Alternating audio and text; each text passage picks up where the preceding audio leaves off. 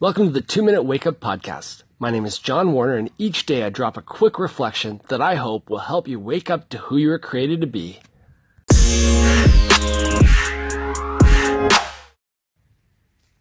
James 1 9 to 11 says, Believers who are poor have something to boast about, for God has honored them. And those who are rich should boast that God has humbled them. They will fade away like a little flower in the field. The hot sun rises and the grass withers. The little flower droops and falls, and its beauty fades away. In the same way, the rich will fade away with all of their achievements. Have you ever considered what really matters? All of us have a system of values that serve as a grid through which we derive value from life. As an individual living in this world, you have every right to choose your own value system. Now, that said, the reality of the situation is that not all value systems are created equal. Sometimes the things we value and invest our lives pursuing result in deep meaning and satisfaction, and other times we may even attain all our goals and we're left wanting. We're left wanting more. We're left with this emptiness. James tips his cards to the opinion that a value system sourced in the divine dance of life and love is worth boasting in no matter the socioeconomic standing that one has. Through a graphic illustration, he reminds us that beauty fades and riches are fleeting. He says, The hot sun rises and the grass withers. The little flower droops and falls, and its beauty fades away.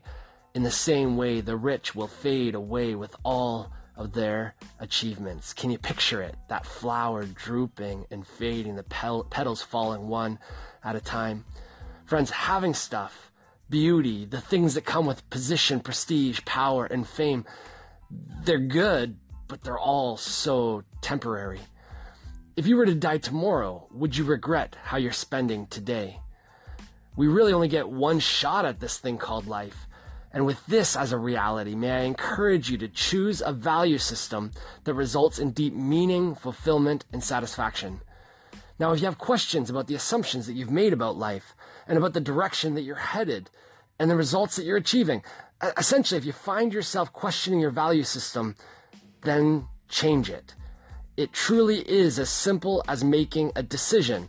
Now, it's the management of that decision that becomes a little bit more difficult, but it starts with doing some re- reflecting, doing some thinking on the assumptions that you have framed your life with.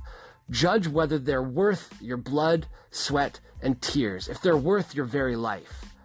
For many of us, we've inherited a value system that has resulted in a dissonance in our soul. It simply isn't cutting it. Perhaps, like James, we need to reevaluate what really matters. Now, if there is a God and He has offered us a depth of life and love found through His own life, then perhaps that's something worth pursuing. Waking up to who we were created to be involves embracing some intentionality around pursuing what really matters in life. And for James, what truly matters is found in the divine dance of life and love.